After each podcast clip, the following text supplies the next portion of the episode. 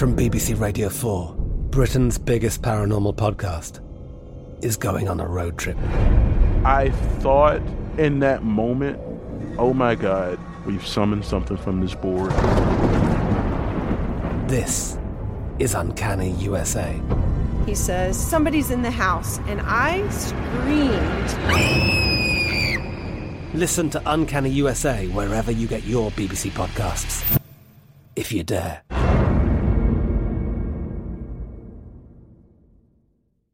Xfinity has free premium networks for everyone this month, no matter what kind of entertainment you love. Addicted to true crime? Catch killer cases and more spine-tingling shows on A&E Crime Central. Crave adventure? Explore Asian action movies on Hi-YAH. Searching for something extreme? Check out skating, snowboarding, and more on Fuel TV Plus, the global home of action sports. And find crowd-pleasing bops on iHeartRadio's Hit Nation playlist. There's new free shows and movies to love every week. Say free this week in your Xfinity voice remote.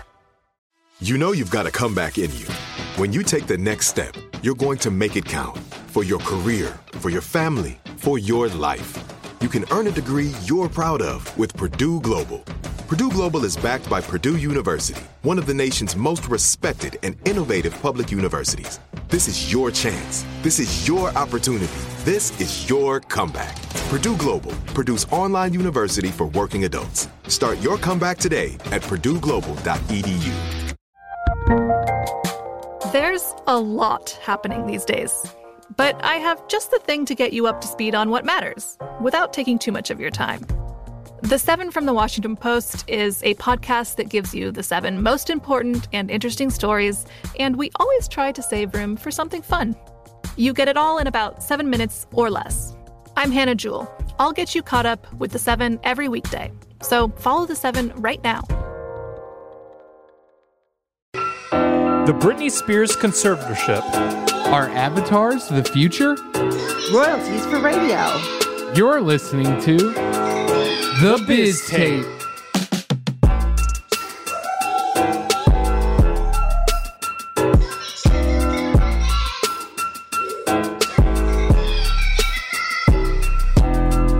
Welcome to episode 40 of The Biztape, your all things music, business, and media podcast. I'm your host, Joe, with my co host, Colin, and our special guest, entertainment attorney, Rachel Guttmann at Taylor Guttmann, PLLC. That is a hell of a title.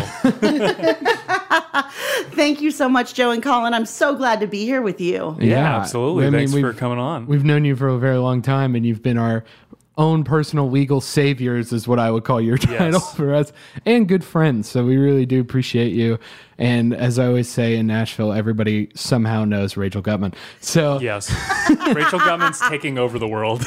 Oh gosh, guys, I have a ways to go. I and I mean it truly. I think everyone knows this is that, you know, we're all learning and growing and meeting new people every day and it's all about how we build those relationships and work together to keep growing. yeah, exactly. And hey, if there's anything music business, it's it's building relationships. That's Am true. right? And you can build relationships with us Yeah. at our socials, Instagram, Facebook, Twitter, at the Biztape, or email us at thebiztapepodcast at gmail.com. Well done, sir. Thank Uh, you. Thank that's you. what I call an introduction to socials.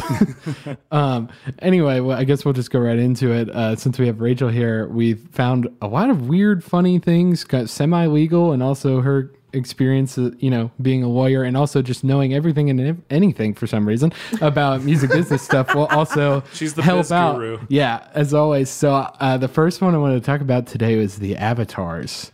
Uh, not the airbender or the blue people, as I always say every time, because people always go that direction. But uh, you know, we've talked about avatars before on the show, and usually it was like companies are just buying up avatar companies. Like we saw Warner buying up a lot of uh, companies that specialize in making these virtual people, which you know, to kind of uh, make it more specific, these avatars are usually artists, but they're not in real life people. They're just kind of uh, you know, They're person- Fortnite characters. Yeah, well, sometimes they're like personas. So usually they're like computer generated people, and they kind of pretend to be real, or sometimes they lean into the joke of being a full robot. Um, and then basically, I wanted to show you guys some of these two ones that kind of came up in my mind that's been really blowing up in avatars, and we talk about the future of the space.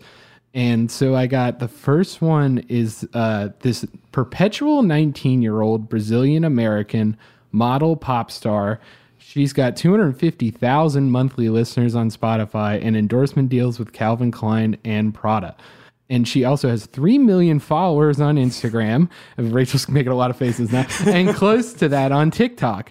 And she also brings in $10 million a year, according to the UK online marketplace OnBuy. This is a little uh, Miquela who is looks like this, uh, which I'll show Rachel and Joe right now. It it looks like a real person, which is interesting in terms of art style. It does look like a real person. And actually, you know, when when you came in on this, call, and I wanted to say something. You know, it's so interesting. The thing that came to mind for me is the good old, you know, Buggles song "Video Killed the Radio Star." Yeah. it's Yeah. almost like avatars killed the human star. Yeah. you know, um, it's it's a fascinating way to look at this business. Um, but it's so, you know, I have so many questions about it in terms of the, you know, the long term abilities. I mean, I see this, you know, little Miquela. She's a lovely, well, the avatar is a lovely looking young lady. Um, Right. Very much, um, you know, has a good international look. You know, she's not necessarily from one region or another, um, which, you know, I can see doing well in a global marketplace. She's got like the Gen Z fashion on, and she's you know just out and about. Which, if you guys look at her Instagram, which is little Miquela, you can find even more stuff on there, which is very interesting. It looks like a regular person posting. It doesn't really. They do lean into the joke that it's a robot, but if you look at these pictures really fast, you might think this is a real person. Which it is looks like a real person. Right, which I think is a very interesting business model to have and will kind of contrast with the other person that I kind of want to talk about here, which is arguably biggest in the space, which is this uh, avatar known as FN Me- Meka, is what I've been told based on what of my research. And FN Meka kind of looks like this, which uh, you would probably say is kind of like a Fortnite character, is the modeling Video of it. game. Yeah, like Yeah. a video game, Overwatch kind of stuff. And uh, he's got these green dreads and green eyes and a gas mask on. And it's like clearly fake, which is super contrasting to our, you know, little Miquela uh, and Miquela, which is, you know, this is not real. But FN Meka is not to be messed with. They have 9.3 million TikTok followers, which I didn't even know people had that many. Yeah. And then release and has released three official singles under the label Factory New, which just specializes in avatar artists only. And also interesting thing with FN Meka is that their songs are AI generated, unlike uh, uh, the previous artist who I said who, who uses real singers and traditional producers and kind of a combination of computer generated sounds. According to you know the label and the creator, it's AI generated. Now, Joe and I talked about this off mic. We don't know where the beginning of that starts and where Yeah. it ends. Because it could be like a branding thing where it's I, like, I was going to ask that question because here's the thing like if it's AI generated music, are we in a situation where the, you know, where it's just like looking at what's holding well in the market and then generating music based on that? Uh, yeah, I think the way a lot of these w- operate, because we actually did one that did covers, and it, it like made a Nirvana song right out of like a bunch of uh, assets that they put into the system. So it basically just combs through. So they just feed the algorithm a bunch of different assets and like different kind of sounds, so that it kind of formulates like I guess a certain pattern that it can like go by. But I think like when me and Colin were talking about it, and with the other one as well, um, we think that there might be a lot of curation involved in a lot of that because it could be like, yeah, it's computer generated, but maybe only a part of it is. That's what I would think. Yeah, and they pick and choose the parts that they like, and then they kind of like Well, it together. I kind of made an argument that I think it's too far. I think there's two issues with this AI generated claim, which I think would be interesting if there's some regulation in the future where it's like, well, you could say it's AI driven because it's not entirely AI generated or something. But I think the two issues are the branding of it, which is, you know, you, you're not going to be like, it's 30% AI generated because then that just sounds terrible in an ad. And then the other thing is like the trade sequence, secret of it, basically, where this is new technology and obviously you can manufacture an artist. So you don't want people to know exactly how you did it. So you're not going to make like a how-to video most of the time on this because then somebody could just make their own FN Meka as opposed more to competition. yeah, you know. So I, f- I think it's interesting. Uh, Rachel, I wanted to talk to you specifically about maybe you know we're dealing with a lot of different copyrights and other assets that we would not traditionally be using in Yes. this way. And it, I, I don't know. Me and Joe have speculated. Would you say maybe this would probably be a lot of work for hire work in that way? Yes, absolutely. In fact, when you when you first mentioned the AI generated, the first thing that went through my head is um, truthfully how I would structure deals with real people involving confidentiality and work for hire to get to that quote unquote AI generated point. Right. If that was necessary. Of course, without me knowing if there's that, you know, to the extent of the AI generated technology, you know, for the music and how all that fits together. Um, And You- could you like could you explain maybe why it's a big different situation for someone to get work for hire for let's say making art assets for these avatars versus being employed? Like what how much of a big of a difference that is for their compensation and kind of like Well, let's talk about the difference between being a work for hire versus an author of a creation or a creative work. Because we all have to remember copyrights are original works of authorship fixed in a tangible medium of expression. I know you guys feel like you're back in school I right know. now, right? Yeah. Can't help myself. tippa tippa. I'm taking notes. Can't help myself, guys. Gotta go in, gotta go into sports. teaching mode. Um, but no, so so when someone creates an original work, okay, Mm. and mind you, there has to be a you know small amount of originality. I can't just draw a stick figure and then own stick figures, and nobody else can create stick figures. And no, I have not tried this, but I do draw stick figures regularly in my copyright presentations. That's why I mentioned that. Um, but there has to be some, you know, originality to it. And when someone authors an original work themselves, they own a bundle of rights, like a bundle of sticks in the copyright. The right to reproduce, adapt, distribute, um, you know, to some extent publicly perform or display if those rights apply. And then, of course, our lovely outlier digital audio transmission of sound recordings through non interactive streaming services, aka SoundExchange and Pandora Sirius XM. That's all I'm going to say about that to help everyone break that down. Easy to digest. Yeah, way easier to digest than the mouthful I just gave you. But the thing about this that's fascinating, you know, if these are all works for hire, then essentially what's happening is that these companies, what I would think is happening at least, is that these avatar companies probably own all the copyrights in the character, the photos, the compositions, the master recordings, the, you know, they probably own the trademarks. And then let's not, you know, let's even just dip into personality rights. Mm-hmm. Like, what a fascinating field. Personality rights, just for those of you listening, are rights in your name, your likeness, your image, you know, essentially your personality. And they are governed by state law. So every state in the United States has different laws for personality rights. Right. Some states don't have anything statutorily, and it's just in the case law. Some states don't have anything at all. And some states, like Tennessee, do have a statute in place to protect personality rights both during life and after death. But how is there a personality right for an avatar that doesn't really exist as a person?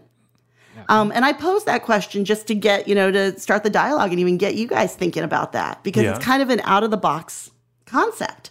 yeah. But these companies that are that are creating these avatars, you know, instead of such as in the normal music industry where the co-writers of a song all own a certain percentage of the song, whether it's co-equal or negotiated splits by contract. And the recordings are owned, you know, either by the artist or by the record label generally. Of course, subject to contracts. I want to make that clear. I don't want anyone to think that these are legal defaults in ownership necessarily. Um, but you know, the question becomes instead of having all this money spread throughout the various authors of the composition, or the artist who owns the master, or the producer getting a royalty on the master, you know, things like that. Now it's just going into one big bucket, one big corporate avatar bucket. Yeah. And I think the real question at the core of it, besides the legal rights, is what does this do to creativity? Yeah, I you know that's an interesting question, and also how will the general public maybe react to this avatar space? Because obviously this is such a new thing, and it's almost like we haven't really, in my opinion, hit the cap of what is the top value of like the public, where the public's like, all right, we're sick of this for now. Yeah. Like I can't do all avatars. I don't think that's the future. I think there's a combination at play, but we haven't hit like the market value of how many avatars exist versus how many are successful.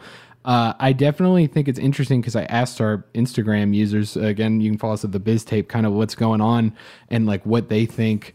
Uh, about these polls, and I said, "Would you support an avatar or like an entirely virtual artist?" And it was contentious. I had 48% of people say yes, and 52% say no, and it was 50-50 for a very long time.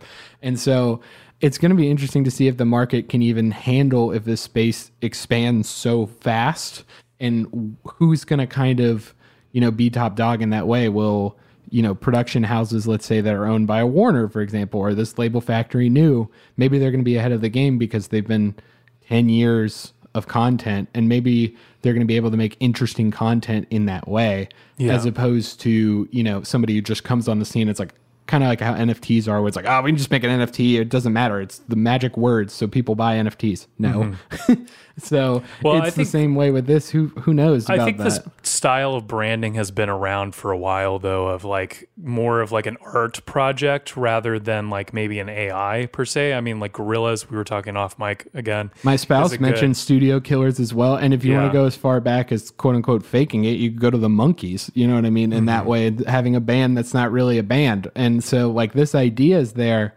You're getting into this uncanny valley territory, though. And I think it's interesting, especially with artists that are not like FN Meka, who are more like uh, little Miquela here, who is kind of real looking as opposed to you know showing that it's entirely fake and so that's the real que- especially with deep fake technology can you imagine when they get them to look so real in 2d photos that you can't tell You know what, though? I do want to bring up a point just about music in general because I think it's something that we all need to be thoughtful about. Mm-hmm. Okay. Look, we've always, in, in entertainment, we've always had, well, not always, but since, you know, even like Steamboat Willie with Mickey Mouse Yeah. or the first animated film, Snow White from Disney, we've always had characters created, whether they're human characters or cartoon characters. And we think of them as cartoons, or at least I do as an older millennial. But certainly that's something that we've had in our entertainment industry for a long time. But there's an element to music that I am concerned is going to get lost with these avatars. And it's this music is deeply authentic to the creators of, of the songs and to the artists performing those songs, if we want to divide it into those two separate copyrights. Um, and when people are creating music, sometimes they're putting on a show, the Monkees, you know, stuff like that. And and you know, of course there's artists like Lady Gaga who puts on a show and has that authenticity as part of the show. But what happens when there's really nothing authentic about the artist? What happens when the entire purpose of the music that's being released is a brand deal. is a brand deal or yeah. a product really Yeah, and like for like from my perspective, speaking as someone born in the late '80s who grew up with cassette tapes, like literally first cassette tape I ever bought was Ace of Base's, the Sign. I'm gonna say Yes. it here just to throw it down for you guys. before it opened up your eyes Yes, I, I did see the sign. I bought that cassette tape, and then I bought the CD when I started getting into CDs when I got older. right But but I mention that to you guys because I think it's really important for the music industry, okay? When we're looking at movies and TV shows, people are playing a character. Actors and actresses, we don't really know who they are. We don't know what they're thinking. And to some extent with musicians, that's true too if they're writing a song about something that's not relatable to their life. But the common refrain that I hear in music and that I do find to be true in every artist and writer I work with is authenticity, mm-hmm. is being true to yourself and being true in front of your audience. And these avatars, how can we say that they're really being true other than just being a corporate creation? And of course, you know, Gen Z, they may find this very appealing. Younger millennials may I- find that's actually very interesting you brought that up because the co-creator of like Trevor McFedries of the Little Miquela uh, basically said if you're 11 or 12, some of your first friends are probably like a Roblox or a Minecraft player. And so the relationship between this avatar and a fan versus that and like a Rihanna through a mobile device is very similar. That's correct. So like that idea is that maybe we we haven't seen the next generation that will be more you know willing to adopt these avatars as a regular space, especially with you know the advent of like a Fortnite live concert and stuff Yeah. like that. We just haven't even seen it, but this is definitely like the breaking ground of okay, we're starting this journey and it's real. And I think, like most industries, it's going to be very important how we start this from the ground. And if we start these conversations of what you're bringing up legally, especially as as opposed to just leaving a hole to be filled for the future. Right. Yeah. Right. And and I think it's one of those things where, you know, as this progresses, certainly the, you know, the younger generations who have been raised on cell phones and iPads and no hate on that because let's just be honest, they're everywhere. It's I'm, our lives. I'm attached to my phone. Everybody Yeah. who knows me knows it. I pretty much live with my phone attached to my hand 24 hours a day. Or I wear my Apple Watch and it, then it's still attached to my hand. Literally. It's like it's like actually attached to me. Yeah, love the Apple Watch, but boy, am I attached to this electronic stuff. Um, but I say that you know from a perspective of someone who I was raised around computers. My parents both worked in technology. Um, we had a computer in the house from the time I was born onward. My mom actually got an engagement computer rather than an engagement ring in the 80s. right. But, but what happens when young people, instead of going to a show as a kid, you know, my parents would take me to like the fairs and the festivals. I'd see like the little performers, you know, and doing their thing. What happens when instead of that, all they're seeing is what's on their iPad?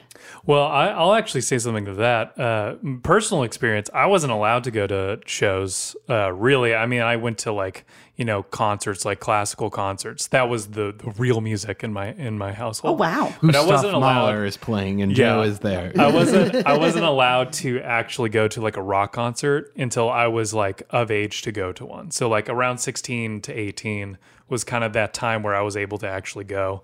Um, and I my drive to actually go to concerts was even more driven by that point. I, think bet. because I wasn't exposed to it, I wasn't allowed to to see that. Um, and I think in in when going back to what you said about authenticity in music, I, I 100% agree with you, especially when you're talking to a songwriter, 100%, because songwriters are, I, I would I, I, unequivocally 80% authentic, 20% business, you know, uh, at least the ones I've and met. that's what they market is their authenticity. along. exactly. You got to have some business strategy in there, though. We all know it. I strongly agree. Well, and I was going to say too, there's so much polish even with the authentic music that we hear today, um, and especially popular music. Do you think that it would be because at the end of the day, there's still a team behind these projects, um, and although maybe it's being the sound itself is being computer computer generated, it is still getting curated. Right. Do you think that has kind of the same sort of level of value? I guess. You know, I can see how it would have that level of value with the team behind it, but at the same time, the, you know, little Miquela is not out there dating other little boys or little girls. You know, Oh, she got engaged, right? Oh yeah, there was a weird post where like it who's she looked- get engaged to, I- little it, dude? I, it looked like, a real person, but I think it's a whole bit about her finding a USB drive and trying to figure out where Yeah. to plug it in, which I didn't like the whole vibe It's- of that it's a at weird all. bit, but- yeah, That's a little weird for it's me. super weird. I'm aging myself right now, but that's a little, yeah. I mean, it. Look, it's one of those things where when I grew up listening to music, this is how I think of it. When I grew up listening to music, I listened to first of all, of course, the melodies. They got to catch me. They got to get me to Right. groove. They got to get me to flow. They got to get me to feel. But then the key of it for me was the lyrics. Um, and I'm actually going to relate lyrically to something that we're going to get into in a minute that I know we're going to get into because I think it's interesting to do this this way. So look, I grew up in the in the pop. My middle school years were the pop early 2000s bonanza. Right. Your Backstreet Boys, NSYNC, Britney Spears, Christina Aguilera, and all the other acts related to that. I own all the CDs. Trust me. um, and you know, think about Britney Spears. Okay. So everyone back in the day was talking about how she was so manufactured and so, you know, fake. She was created to market to young people. And to some extent, there was a lot of strategy there from what I've heard and understand. But let's go into her song Every Time. The one that came out after she and Justin Timberlake broke up and after he released Cry Me a River and the whole drama there, okay? Mm-hmm. And and let's not even get into the opinions on how all that flew together. But that song in particular, that's a really good one to just kind of bring into this conversation. Because whether or not she really wrote it, co wrote it, whether or not she was really involved in the creation of that song, that song was her story. The song Lucky is also her story to some extent. You can hear it in the lyrics, and you can also see it in honestly and what happens to the poor woman in the media. And and so it's one of those things where we'll never have that with little Miquela. yeah, Well, story wise, I think they they have created a story to Mm-hmm. it. Um, and I think you're right with it doesn't it's the music itself is not connecting to the performer Yeah. in that way. Um, and that is something that is lost. And we were talking earlier, what would performances be like a live concert be like this? And uh, it would be like, what's the one? H- Hatsune Miku. Yeah, yeah, from where they have like those 360 like Hologram LED panels and, and like, like Yeah. hologram stuff, But- which is cool. It's like the Tupac thing, right? It's like novelty. Like Michael Jackson hologram. Right, Yeah, exactly. I remember. Yeah. like the novelty of it is kind of a fun little thing, but then like you you don't have that same energy that you have I with a live performance. I definitely, yeah. you I- don't have that callback and like communication with the audience as much as like Well, you don't have the natural reaction either. Like when the audience is like when you see during a live show and it's a big crowd, you know, thousands of people stretching as far as the eye can see from stage, eh, you know, and the crowd is just singing so loud that the artist can't even continue to sing and they're just like, you know, you can see they're kind of tearing up, they're in wonder. I remember seeing a video of Beyonce like that. Mm-hmm. There's nothing more special. That's that's honestly the moment like for a lot of my clients i tell them i want them to have that moment where i see them living their dream. When i see those moments that's that moment to me. That's the dream moment that i imagine for many of my clients who love to perform live. Mm-hmm. And so not being able to have that type of connection and that kind of moment kind of leaves a hole in my heart. Yeah. I you know I think I think we'll just have to leave it at time you know and that's kind of the thing with it it's just we'll have to see how it develops and we'll have to see what goes on with life I'm Katya Adler, host of The Global Story. Over the last 25 years, I've covered conflicts in the Middle East, political and economic crises in Europe, drug cartels in Mexico. Now I'm covering the stories behind the news all over the world in conversation with those who break it. Join me Monday to Friday to find out what's happening, why, and what it all means. Follow The Global Story from the BBC wherever you listen to podcasts. Xfinity has free premium networks for everyone this month, no matter what kind of entertainment you love. Addicted to true crime? Catch killer cases and more spine-tingling shows on A&E Crime Central. Crave adventure? Explore Asian action movies on Hi-YAH. Searching for something extreme? Check out skating, snowboarding, and more on Fuel TV Plus, the global home of action sports. And find crowd-pleasing bops on iHeartRadio's Hit Nation playlist. There's new free shows and movies to love every week. Say free this week in your Xfinity voice remote. Xumo Play is your destination for endless entertainment. With a diverse lineup of 350 plus live channels, movies, and full TV series, you'll easily find something to watch right away. And the best part? It's all free. Love music? Get lost in the 90s with iHeart 90s, dance away with hip hop beats, and more on the iHeartRadio music channels. No logins, no signups, no accounts, no hassle. So what are you waiting for? Start streaming at play.xumo.com or download from the app and Google Play stores today. All you can stream with Xumo Play. The 2024 presidential campaign features two candidates who are very well known to Americans. And yet, there's complexity at every turn. Criminal trials for one of those candidates, young voters who are angry. The Campaign Moment podcast from the Washington Post gives you what matters. I'm Aaron Blake, and I'm covering my 10th election cycle. My colleagues and I have insights that you won't find anywhere else. So follow the Campaign Moment right now, wherever you're listening. Like to springboard exactly off Britney Spears and go right into it because we we have to talk about this. Yeah, people are asking me like, "You're going to talk about this?" And I was like, "Yes, we have to." Yeah, well, it, it was funny enough. Like when we recorded the last episode, that's exactly when the news broke of uh, Britney's audio came out. So if you haven't heard what's happening with Britney Spears, you definitely are not listening to this podcast or really anything else. Yeah, where are you right now? Because I want to be there. So, audio from Britney's conservative conservatorship hearing was leaked, sparking worldwide backlash towards the Spears family after Britney described how she truly believes this conservatorship is abusive and that she doesn't feel like she can live a full life. There are a lot of nuances to this case and a lot of different angles that we could go at this by.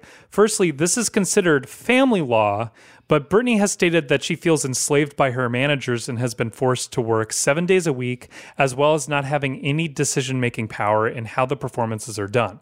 Therefore, this is not this is an added complication of business mixed with co- the conservatorship. So I'm going to break down some main points from Britney's statements that I think are important from the business side of things. So, firstly, Britney says that her manager threatened to sue her if she did not tour during their management agreement, and that she was forced to sign papers stating that, and that she wasn't allowed to really reach out to a lawyer that she could choose from. It had to be the lawyer in the family, basically. Right. Then, after the tour, her residency in Las Vegas started up, and she sta- uh, she stated that although she put in all the hours of training her dancers as well as being the primary focus and performer of the show, she had no decision making or ability, even describing an event where she said to uh, no to a certain dance move, and her whole management team apparently went to another room, talked about it for 45 minutes, came back and said, No, you're going to do the move. So after a while, the management said that they didn't that she didn't have to do the Las Vegas show anymore. But when she went to her therapist, her therapist stated that she, they had been contacted consistently by her team, and that she wasn't complying with them. She also said that she was forced to see uh, Dr. Benson, her former doctor, who she said was abusive, as well as having contact with her family, and that she was constantly hounded by paparazzi outside of the building, even though she constantly said, I want to meet in a more private setting. They still made her come out into uh, the public office. So, she also stated that she shouldn't be in a conservatorship if she is working and paying people as well. And obviously, there are a ton of things that we don't know about the conservatorship. This is a, I would say, like, I think it's like around 20 to 40 minute clip of Britney kind of uh, just talking through things. She has like a written statement out, Yeah. basically, that she's talking through. Pleading. And uh, there's a lot of stuff, like I said, that we just don't know about. But what we do know is that it seems like Britney has been working con- constantly, Yes. especially with the Las Vegas residency. She she's been working constantly, essentially since the conservatorship was put in place. Because I I have followed this. Um, I have I want to be clear with everyone on this. I have I have no connection with the Britney Spears team. I have never represented Britney Spears. Um, my observations are purely based on public information. Um, but yeah, uh, this this whole situation is heartbreaking on every level. I've read through the transcript of what she said, her statement. Um, and and the thing that bothers me the most about this, you know, whether look, whether or not it's true, whether or not everything is being said accurately is this. This woman's been in a lot of pain for a number of years. A lot of pain. She's a public figure and somebody needs to protect her. Okay? If she wanted to perform and was under a conservatorship, more power to her. Okay? But the fact is, is that ever since Britney Spears kind of had that breakdown in the mid 2000s, from my perspective, watching this in the media, all I could ever hope for her would be happiness. Yeah. Yeah. And watching her perform for a number of years, I could see in her eyes that it was not happy. And that bothers me, not just as a person, um, but also as an attorney for artists and creatives, because I would never want any of my clients to be in that position. And I I cannot imagine someone having essentially their freedom taken from them and then being told they have to perform. Well, if that's true. It's like the opposite of what you're saying, your dream for your clients, where you were That's saying, right. I want them to, you know, see and be like, wow, I'm here, I'm living my dream. She's doing the opposite. She's living her nightmare. She honestly, what that woman probably, well, whatever she wants to do, first of all, she should go do. That's first things first. Okay. Even if she needs to have various, you know, we don't know her medical condition, we don't know her mental health. As we shouldn't, because that's her own information. That is her information. That is her business. Nobody deserves to know that. She deserves her privacy. This woman has been through the ringer, up, down, side to side. She deserves her privacy. But more than that, if she doesn't want to be a public figure, she doesn't have to be. Yeah. I mean, the fact of the matter is, she's a legend. And if she wants to go and have babies in Louisiana and build a nice little mansion that she, you know, on a on a big chunk of property that she owns and stone Right. walls off, more power to her. And I, I think the real thing is this, you know, so many people with artists, they, you know, we have these artist teams, managers, business managers, agents, and this is no hate to lawyers, you know. I'm gonna throw mm-hmm. myself in the pot because I'm part of artist teams left and right. Mm-hmm. And the fact is, is that it's good for the team to make money. I'm not gonna I'm not gonna hide that we're in this to make money. That's the whole point, but not at the expense of someone's physical and mental health. These artists are human beings. Britney Spears is a human being, just like all of us. Every person listening to this podcast is a human, just like Britney Spears. Right. Doesn't she deserve the same respect that we get? Doesn't she deserve the same freedoms that we can have to make choices about how our lives are? Should she be forced to play on stage in Las Vegas night after night if she if she does not want to? Yeah. No. I, you know, that I, I think you've said that perfectly. It's just this woman for, you know, in the leanest way has been taken advantage of since that conservatorship, conservatorship even started. And it's, you know, Well, really, her whole life. well, really, you're right. If we go back, she, she's been just basically forced into show business since it, since Yeah. the very beginning, and well, has she did. She did love. I've watched some old videos. Um, m- my husband and I we enjoy studying uh, popular culture figures, um, and we've especially done a study on Max Martin. Um, Oh, yes. we we think he's just honestly Max Martin's a genius. More power to Max Martin. Respect. but we've been we've been watching a number of you know documentaries, especially during quarantine, when, and of course we stayed at home forever because that's just my choice. Um, but I remember one in particular where it was a yo- videos and like clips of young Britney Spears and Max Martin. They're talking about "Baby One More Time" coming out. You know this this big song where. Of course, Max Martin and his team didn't understand what "Hit Me, Baby, One More Time" would be like in English, but more power to them. It's a classic line, classic song. But what Britney loved to do when she was young was perform and dance. And I've heard this from a number of places that Britney Spears just loved to dance. right. Um, and honestly, just let the woman dance. Let the woman have her little dogs and her little dog furniture. Let her have kids, you know. Let her, you know, get get her some help. Get, you know, help her go through counseling privately in her home Yeah. because she's a public figure. My God. with people she feels safe with, which it seems like she does not feel safe with. Even the medical uh, examiners Personnel. that she, yeah, that Yeah. she's been working with for years, she said that she doesn't trust them because they, because I just.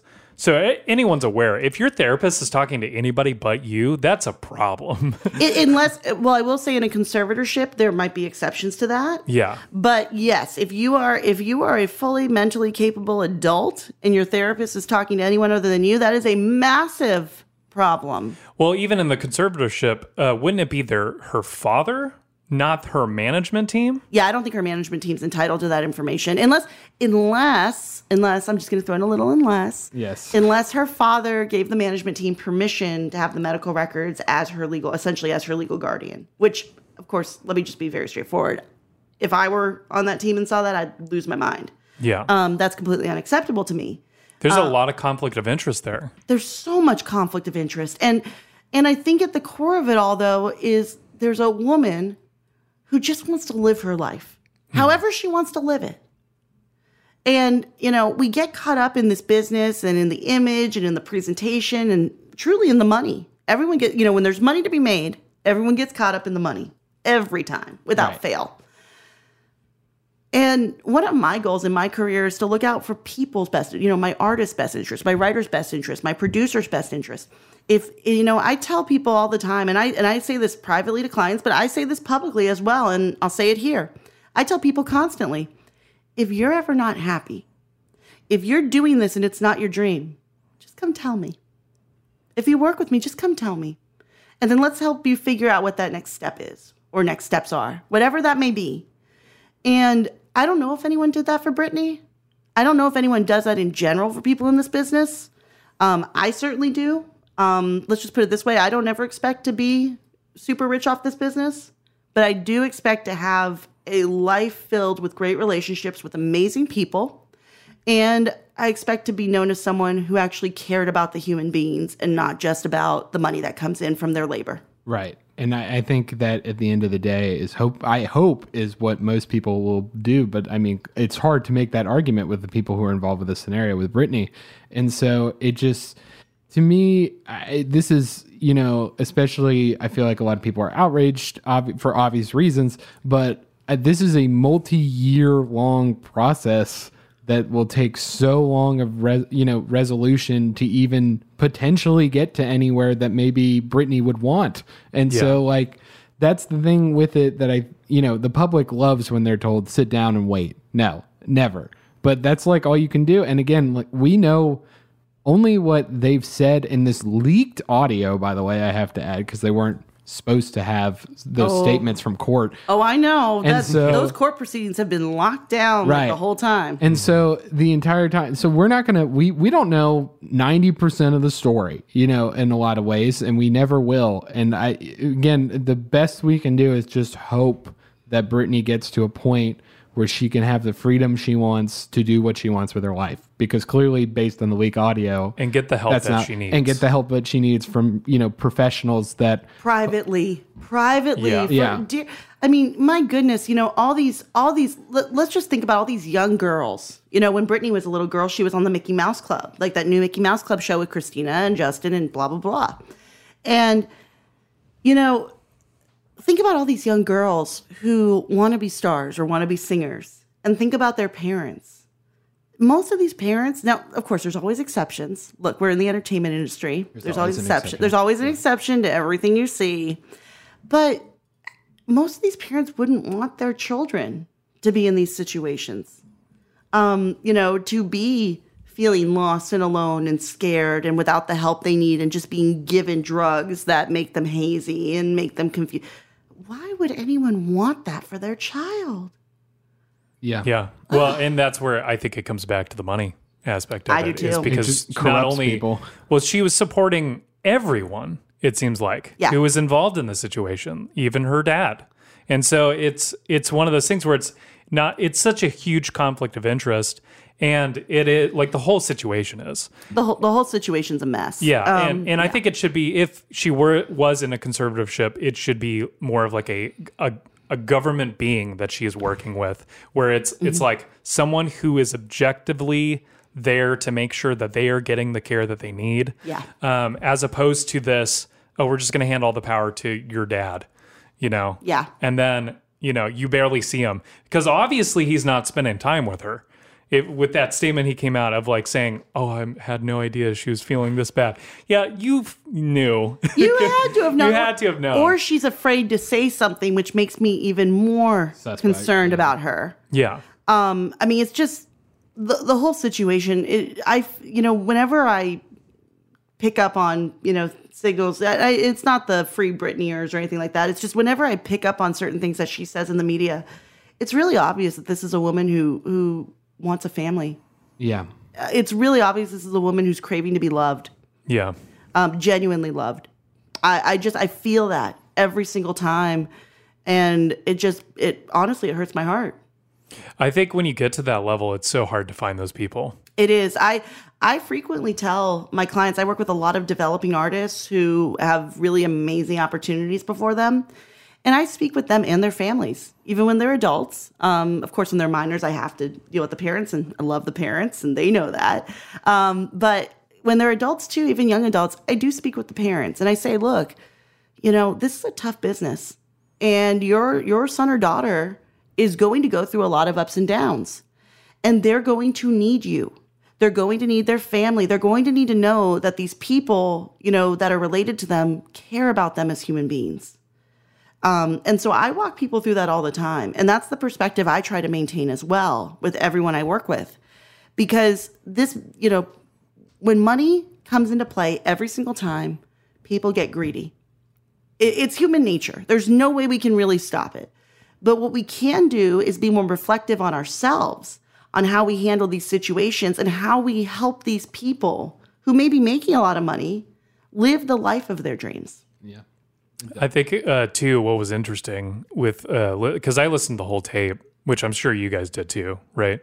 Um, I the part where she talks about how Miley Cyrus, when Miley Cyrus had that transition, and Miley Cyrus is able to do whatever she wanted to do at that point, but back in the day, Britney wasn't able to do that. I agree. Which I thought was interesting. I agree. because a lot has changed in a, in honestly a pretty short amount of time. Well, but a lot has changed because of people like Britney. Yeah, she who paved came the out. way. She really did for for Miley Cyrus and the twerking and all the other stuff. Um, I will also say though the difference with Miley Cyrus, and I just want to bring this up to all of you, is that Miley's dad, you know, even though at the time he was And no insult to Billy Ray because he's quite talented, but he was essentially a one hit wonder with you know you know with achy breaky heart. Yep.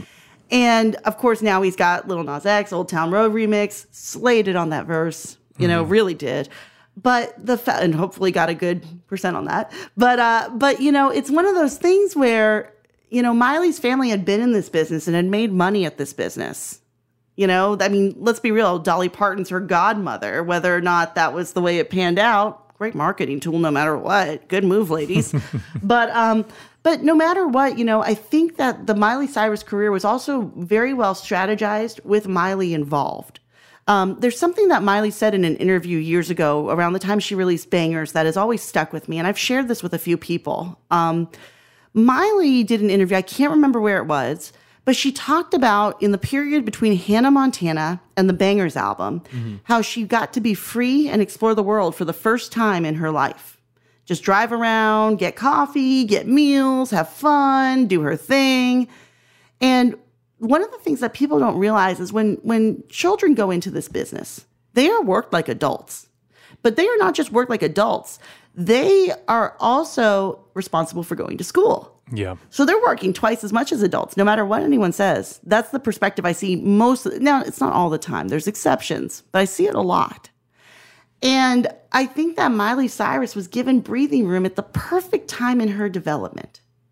And that has always stuck with me. Because, yeah, look, Miley Cyrus has her fun. More power to her, be herself. You know, mm-hmm. I'm big on that.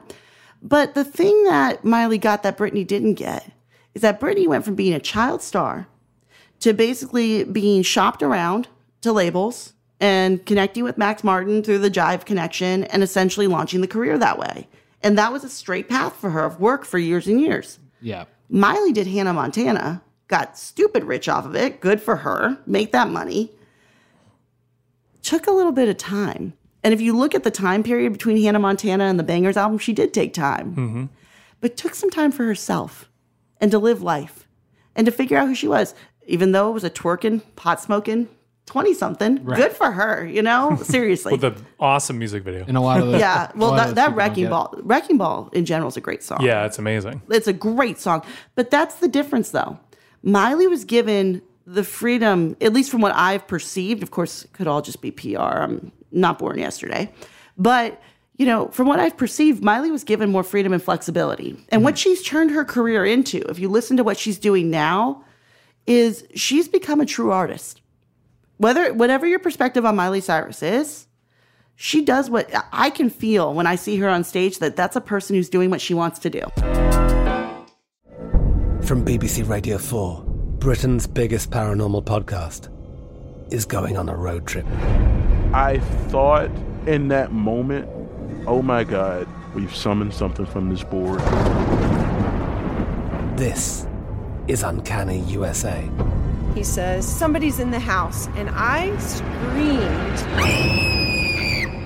Listen to Uncanny USA wherever you get your BBC podcasts, if you dare.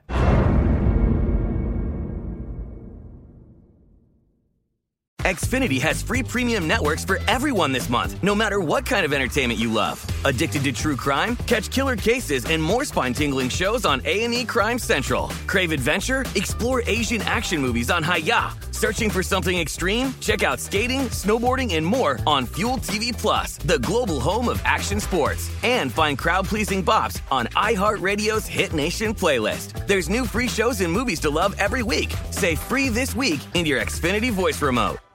Xumo Play is your destination for endless entertainment. With a diverse lineup of 350 plus live channels, movies, and full TV series, you'll easily find something to watch right away. And the best part? It's all free. Love music? Get lost in the 90s with iHeart 90s, dance away with hip hop beats, and more on the iHeartRadio music channels. No logins, no signups, no accounts, no hassle. So what are you waiting for? Start streaming at play.xumo.com or download from the app and Google Play stores today. All you can stream with Xumo Play. The 2024 presidential campaign features two candidates who are very well known to Americans. And yet, there's complexity at every turn. Criminal trials for one of those candidates, young voters who are angry. The Campaign Moment podcast from the Washington Post gives you what matters. I'm Aaron Blake, and I'm covering my 10th election cycle. My colleagues and I have insights that you won't find anywhere else. So follow the campaign moment right now, wherever you're listening. Speaking of time, I think we got time for one more. I didn't want to throw I'm y'all having off. too much fun, you no, guys. No, no, I, I think we got time for one more, and I didn't want to cut you off or anything because you guys had, well, you guys are way more elegant talkers than I am. So uh, I'm gonna do my best and talk real good for y'all for this last final. Yeah. Uh, anyway, so I, I want to talk to Rachel about this because Congress is potentially introducing something that could change the fundamental landscape of radio, basically, if it goes through. Actually, there's two bills competing with each other, and they both have freedom in the title, which I think is hilarious. Freedom in America. What else is more common? So Rachel- passed the Freedom Bill, the Freedom Point Two Bill. Freedom, white bread, and Coca Cola. the only major country in the world, the United States, uh, to basically have no terrestrial terrestrial radio, no royalties. I'm doing that elegant talking. Anyway, uh, they pay no royalties uh, to performers or recorded music copyright owners of songs they play on the radio. So in the United States, completely, which a lot of people don't know. It's literally the beginning or probably the prime example of you're getting paid in promotion when you put a song on the radio. Yeah. That's right.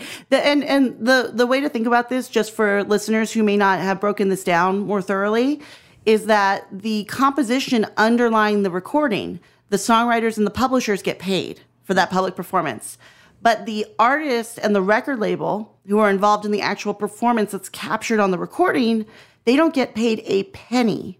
When you listen to your terrestrial FM radio, they do not get paid a penny. And we are the only major developed country that does not pay royalties for the public performance of sound recordings through terrestrial radio. Yep. We do pay, as I mentioned earlier, royalties through SoundExchange, you know, for Pandora and Sirius XM. But that's only digital.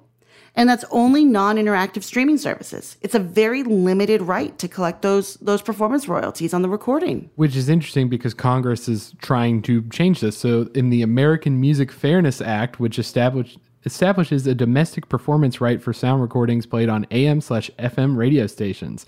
And under the bill, artists, performers, producers, and other music makers involved in the creation of sound recordings will be entitled to fair market rate for their music played on radio stations across the United States, which I think is interesting because also Congress has another bill which is then supported by the National Association of Broadcasters, which you can probably guess which direction this is going. Oh, I can. Uh, is a counter bill known as the Local Radio Freedom Act. Again, two freedoms. they would have the opposite effect, forbidding the creation of a performance royalty and or changes to radio broadcaster payouts by Congress.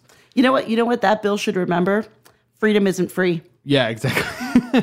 and so it's interesting because we've seen this argument from obviously the radio community that's been in dire straits for many years. Yes. And then obviously we've seen artists saying, like, you know, we have all this royalties and stuff from streaming that are barely anything, and we're, you know, selling our souls out for shows that aren't existent, you know, or just starting up right now. So the idea is, what, what do you guys think? Do you think this will be a death blow to the radio stations or a needed income stream to artists? I'm seeing some no's I- shaking at the I- table. Dude, everything just seems like it's like radio's gonna die. and, And it doesn't perseveres. It- and it keeps going. It keeps going because let's just be honest. You know, the fact is is that radio is still an incredibly popular format. It is. You know, and and and I'm not just talking about pop radio, okay? We can talk we can talk all day about pop radio, hip hop radio, like all those, you know, various formats. What I'm talking about is country radio in Mhm. particular. See, see, one of the things that you know doesn't always get thought about is in the genres. You know, obviously, country is an important genre in Nashville, where we're all based, and I mean, it's kind of the foundation of the Nashville music industry. And radio is a critical piece of the puzzle for country artists Right. um, which is why it is so important to play women on country radio just as much as as men are played on country radio. Preach. But but I mention this because I I think it's one of those things where radio's been dying for a long time. Okay, we we now have streaming services. Um, you know, I love those. I'm I was so glad when those finally came to the U.S. Um, so thrilled, dream come true. Changed my. I subscribed. I was in law school when I subscribed because I was so ready. I was like, I will pay any money y'all want so I can listen to music nonstop from any. Right. Like I was so in, but it's one of those things where why aren't we paying for the performance of the sound recording copyright? Like let's just let's just break it down the most fundamental level, okay? Copyright is a property right, an intellectual property right that is given to us under the Constitution of the United States. And we pay, and remember, copyright, just to kind of summarize for everyone listening, okay?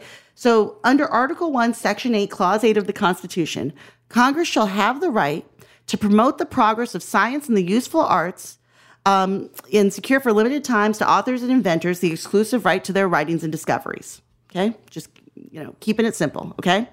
We get a limited time to monetize our intellectual property, our creative works, our copyrights, and our patents. And we're not going to talk about patents here because I am no patent attorney. but you got to be really specialized to do that, everyone. I am not that specialized. But I say this because we have a limited economic incentive for the exploitation of creative works. And for recording artists to not be able to monetize that recorded side doesn't that just take away from that constitutional right that's provided as a foundational element? I mean, I, I, could certainly make that argument. Of course, I'm sure people have tried and possibly failed, or maybe just went on deaf ears with not enough money. Um, but I, I certainly think that's something that you know we need to realize is that we only get a certain amount of time under the Copyright Act to monetize the creative works. You know, works for hire, 95 years essentially from creation, just to keep it simple for this podcast um, or 100 uh, no it was 95 from exploitation 120 from creation whichever is earlier. Yeah. And then for um, for works that are owned by individuals it's the life of the last living author plus 70 years thanks to the late great sonny bono. Mm-hmm. so i think it's one of those things where why don't both sides of the of the you know ownership get paid for this? We're exploiting these. Radio advertisers are making yeah. money on it well, I think it's because of how powerful radio has been in this country specifically, and, think and how long it's it's had that hold. Because uh, this isn't the first time this has come up. Where, now, where, do you think it's interesting? Because I feel like there's a dual, like going back to when radio started to become more popular and people would actually have radio like uh, receivers. I think it's interesting that I bet they, and I've seen they had the argument where, well, we're trying to develop this so we don't want these radio stations to have to pay this money out. So we're trying. So that was the ante back then, and now we're almost at the opposite, where it's like these markets and these radio stations are struggling, quote unquote. So we don't want this to be paid either. It's like the same argument now, but towards the quote end of the life of radio. Yeah, I would say that. Uh, for-profit radio stations are doing okay for the most part. Oh yeah. Uh, I would say non-profit radio stations are struggling. But but those could I mean that could be statutorily excluded. Yeah. And and honestly, I think that's a perfectly fair compromise. I mean, the Copyright Act does um, you know exclude certain royalties for um, for broadcasts over like PBS, for example. Mm-hmm. So why can't we do that for nonprofit radio stations as well? Well, I think it's it's because no one on the radio side wants any kind of chop into the radio chunk of change. I agree. You know what I mean? But can I can I make one more observation no, that I want to share mm-hmm. with you guys? Um, I you know having studied copyrights and intellectual property in the music industry for gosh, I mean I've been studying this for almost 16 years now, but I haven't been a lawyer that long.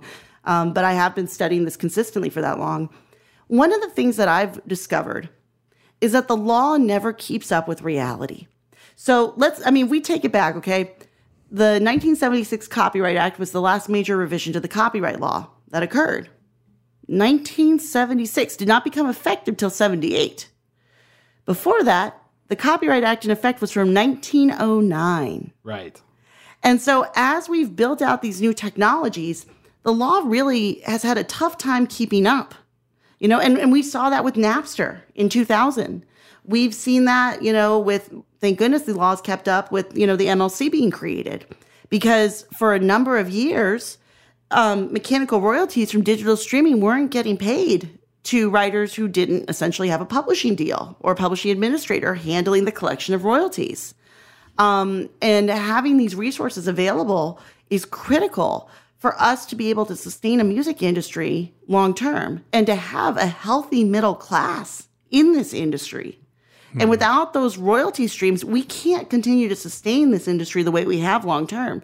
the creatives just will not survive. It Yeah. seems like it would be a deterrent to having, like you're saying, a middle class where it's like you're not the biggest artist of the world, but you're making a living and having a pipeline to live and create your music and get bigger and better, and then eventually maybe make it big time if you can, as opposed to maybe what's required sometimes now where you need this rapid success so fast to get you through that period because you can't survive in that middle period of Well, income. And now, even with that rapid success, you can have millions and millions of streams and still not be making as much money as you would have been making Oh, I've run 10 years prior. I've run the numbers on um, mechanical streaming royalties compared to you know our our consistent 9.1 cents since pretty much I started studying this business. Right. Hint hint to everyone. When I started studying this business, I was told that the 9.1 cents would change. That was around 2005, 2006. we were told is- that in school Yeah. too. It is 2021, and I am sitting here talking about a 9.1 cent mechanical royalty. And mind you, this has only gone up from 2.3 cents since 1909. Big spenders here, guys. Big spenders. Um, you know, and, and then the labels cap it, you know, at, with the controlled composition clause at 75% of the statutory rate. Let, let's not even get too deep into that. But I get I get a little feisty about these things, guys. Cuts upon cuts. Um, you know, it's it's just it cuts down on the money that these creatives. The whole reason we have an industry is because of these amazing creative minds who are writing the songs and performing the songs and these talents who are born with just these incredible voices or these skills musically that truly you kind of can't teach someone when you're that good. Yeah. I mean, I I, I know because I've seen it. You can't teach people to do some of this stuff right. um, there's just some incredible natural talent. And if we don't support that natural talent and allow it to flourish, how do we even have a music industry to monetize in the first place? Well, and then it goes back to how the music has always music industry has always operated, which seems to be cannibalism in a lot of ways. It just cannibalizes itself a lot, and then it points fingers. yes, it's a blame game. And and and certainly the history of the entertainment industry has not been the, you know, in general has not been the most, you know, fun or easy Safe or or- safe yeah. or healthy. yeah, it- it's no bedtime story. Um, I do think it's getting better. I think some aspects of it are getting better. I do I think too. the payment, like you were saying, is getting harder, especially with these older systems still in place. Yes, and and I think it's one of those things where you know as we as we continue to work and grow in this business and have these types of conversations, which are so important, um, you know, it's critical for all of us in this to understand that the reason, like for me, the reason that I'm able to be an entertainment and music lawyer, and I'm so grateful for this reason, is because of the incredible creatives that I work with and represent. Yeah. I couldn't do this without them. There's literally no job for me without those people. And I'm so grateful to them that they want to do this and that they want to put their trust in me to handle their agreements and their business. But if we if we don't look at it that way, if we start if we continue to look at this as, well, I'm the executive or, you know, as I've seen many times and this is not specific to anyone, I'm the lawyer, so I know best and this is blah, it's all about me. If we look at it like that instead of looking at ourselves as what we really are, service providers. I am a service provider. I provide a service to my clients. I help them handle their business. I help them understand their business. I help them negotiate agreements in relation to their business that are in their best interest. That's my job. Hmm. I love doing it. But I am a service provider. I am not the star. That's what I was always told too. It's a service industry. Yeah, we are service providers. And craftsmen, basically. Yes. At the same time. Very it- much. You have to be creative in all aspects of this industry. And I think a lot of people in this world think that's a demeaning thing, and it's not. It's you know, to be a serviceman and a craftsman. You know? Not at all. It is it is a highly honorable and difficult job, especially when you have to take positions that may or may not agree with who you are, but they're in the best interest of your client. You do what's in the best interest of your client every step of the way. Yeah. At least that's my philosophy. Yeah.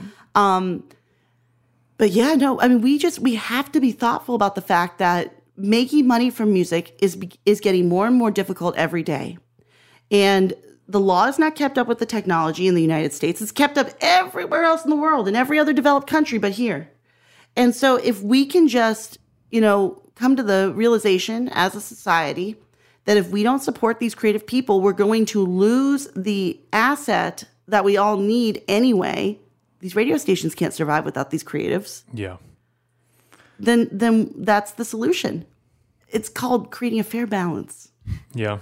We'll be hearing 80s hits on radio stations Until for the the rest end of of our time. lives. I know. Rachel, thank you so much for you know Yeah, coming in here. absolutely. oh my gosh, thank we you can for talk, having me. We can talk to you for hours. Yeah. I feel like. I would keep going if you guys wanted me to. I'm having a great time. And we'll, we'll definitely bring you back on. No worries. Uh, and so we can have, we can have multiple. It's a, you know it's like oh we have bonus episode six of episode forty. You know with Rachel Guttmann. I'm No. here for it. Um, so Joe, what have you been listening to?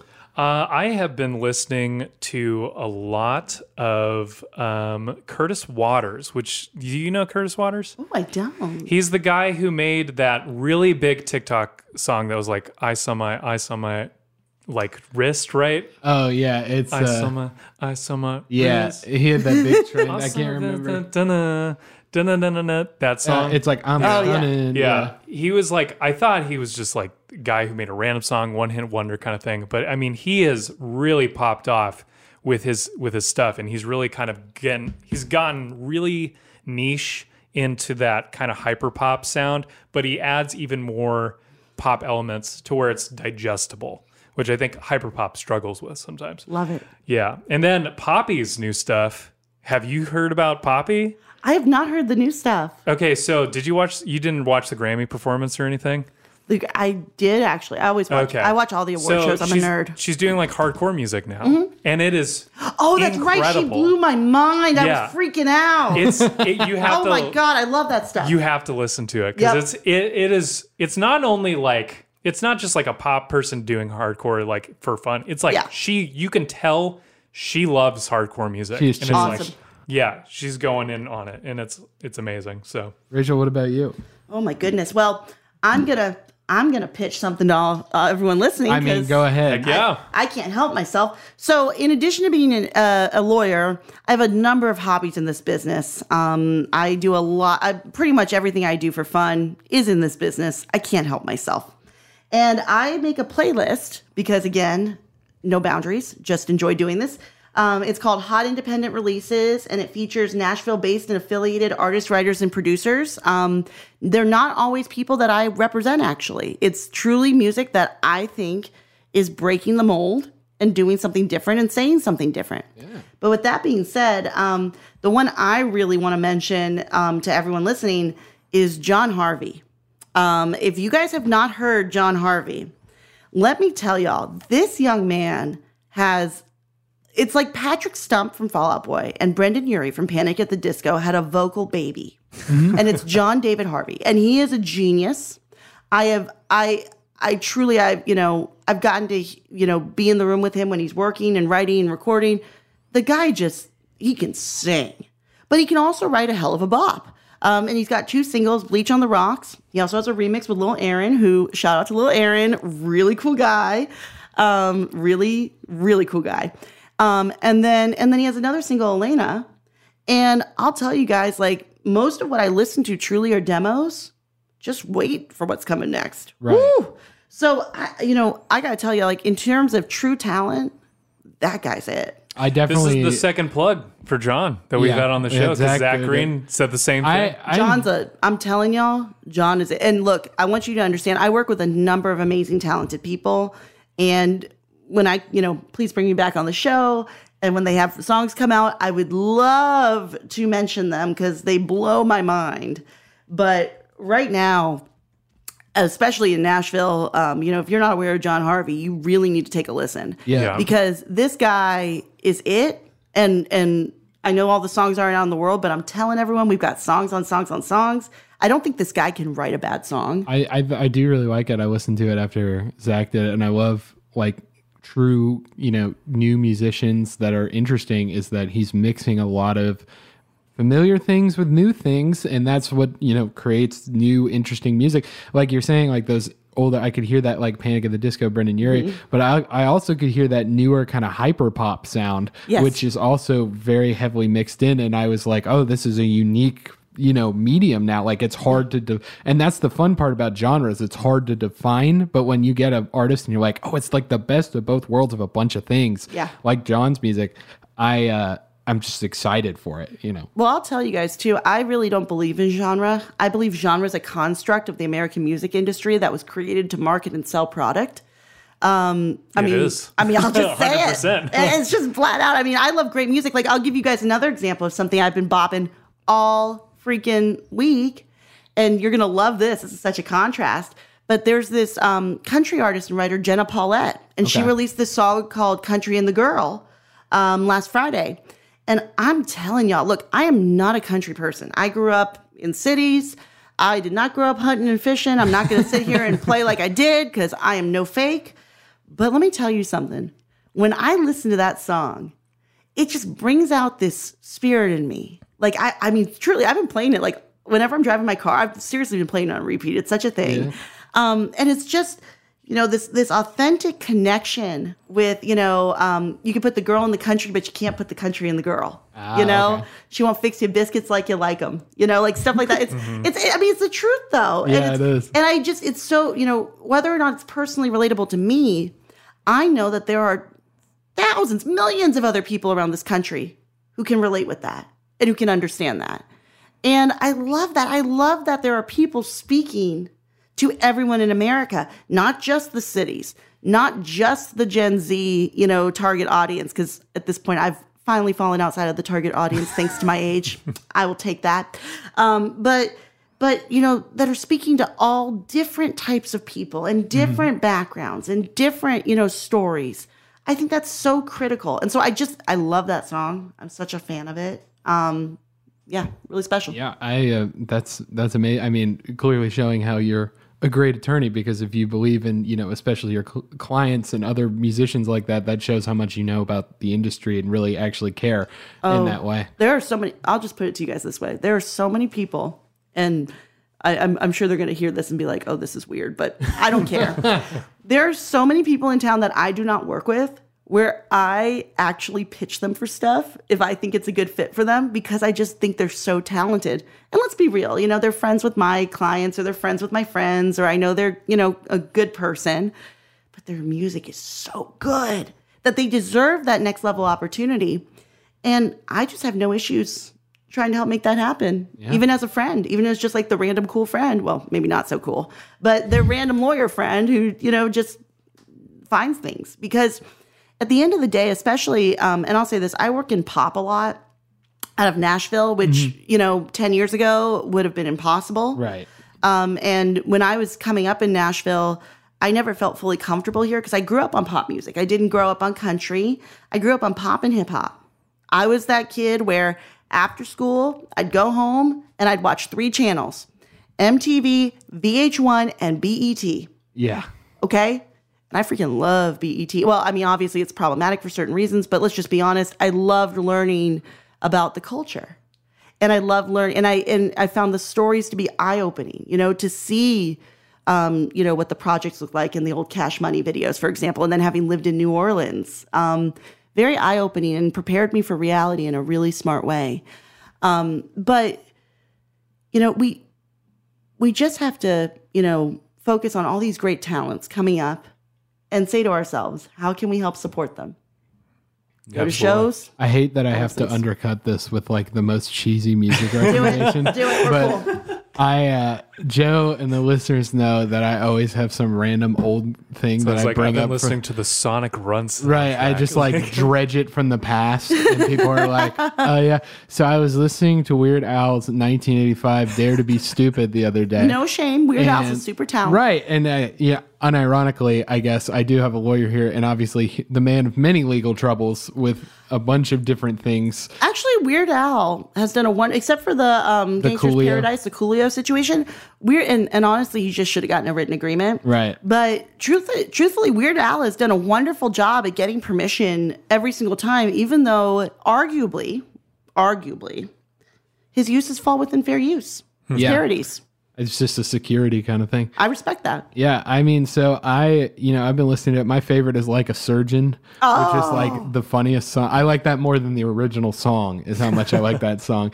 But I used to grow up like when I was growing up, and we had the family computer, and it was like 2005, 2006 when YouTube had just come up. I used to go downstairs and watch that video all the time because he, I, I will say this. Uh, like him and like a Todd Rundgren were like really into the internet super early on. And so he got a bunch of people who are like my age, like uh, one of me and my spouse's best friends is also a Weird Al nut. And, you know, we're 30 years out of the age demographic. And the only reason why is because YouTube existed right then. And he and his, you know, label and stuff were just like, let's adopt this. Let's put it full force. Let's put all these videos on there. So every time I listen to that song, I have nostalgia, not for when I should in 1985 because I wasn't alive, uh, but for like 2005, literally. And so, yeah, I've been listening to that. And then that also has Yoda on it, which is the uh, Lola cover, which I think is hilarious because it's just the most ridiculous thing about like him making fun of George Lucas for the dumbest things. Which I mean, there's a thousand things we can make fun of George Lucas. I mean, for. Howard the Duck. the greatest Marvel. I'm waiting for him to. Uh, well, let me, let me put it this way: Star Wars Episode One. Yeah, that's Jar yeah. Jar Binks. Oh yeah. Hayden Christensen in general. Silence. I'll just, I'll just, I'll go for it. guys. Thanks so much for listening to the Biztape podcast. That was great, Colin. I Yeah. mean, it was. We were here for. I, I think we talked for an hour straight, right? Yeah, yeah. I mean, there's nothing more that I like to do to talk to Rachel Guttmann about all things music business, and she is a plethora of information. Yeah. But you know what a plethora of information is? Is our socials at the Biztape, Instagram, Facebook, Twitter, and also we appreciate if you what was it? Rate, subscribe, Rate, subscribe, Yeah, do your thing, you know? And huge thank you to Rachel for being on the podcast. We had a great time.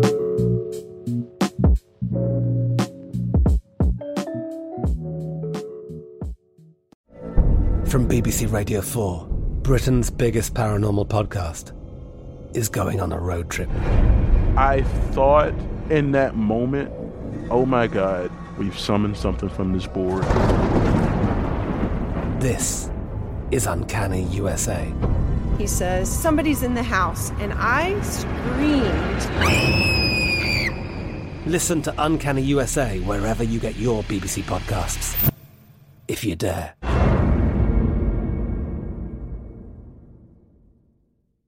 Xfinity has free premium networks for everyone this month, no matter what kind of entertainment you love. Addicted to true crime? Catch killer cases and more spine-tingling shows on A&E Crime Central. Crave adventure? Explore Asian action movies on Hi-YAH. Searching for something extreme? Check out skating, snowboarding, and more on Fuel TV Plus, the global home of action sports. And find crowd-pleasing bops on iHeartRadio's Hit Nation playlist. There's new free shows and movies to love every week. Say free this week in your Xfinity voice remote. Xumo Play is your destination for endless entertainment. With a diverse lineup of 350 plus live channels, movies, and full TV series, you'll easily find something to watch right away. And the best part? It's all free. Love music? Get lost in the 90s with iHeart 90s, dance away with hip hop beats, and more on the iHeartRadio music channels. No logins, no signups, no accounts, no hassle. So what are you waiting for? Start streaming at play.xumo.com or download from the app and Google Play stores today. All you can stream with Xumo Play. Open a limited time 11 month certificate at Kemba Financial Credit Union. At 5.25% APY, it's more than triple the national average, plus, it's a safe and secure way to grow your money. Visit your local branch or kemba.org slash CD for details. Offer expires May 31st, 2024. APY equals annual percentage yield. Restrictions apply. $500 minimum and $250,000 maximum deposit. Advantage status required. Comparison based on bank rate average. Federally insured by NCUA.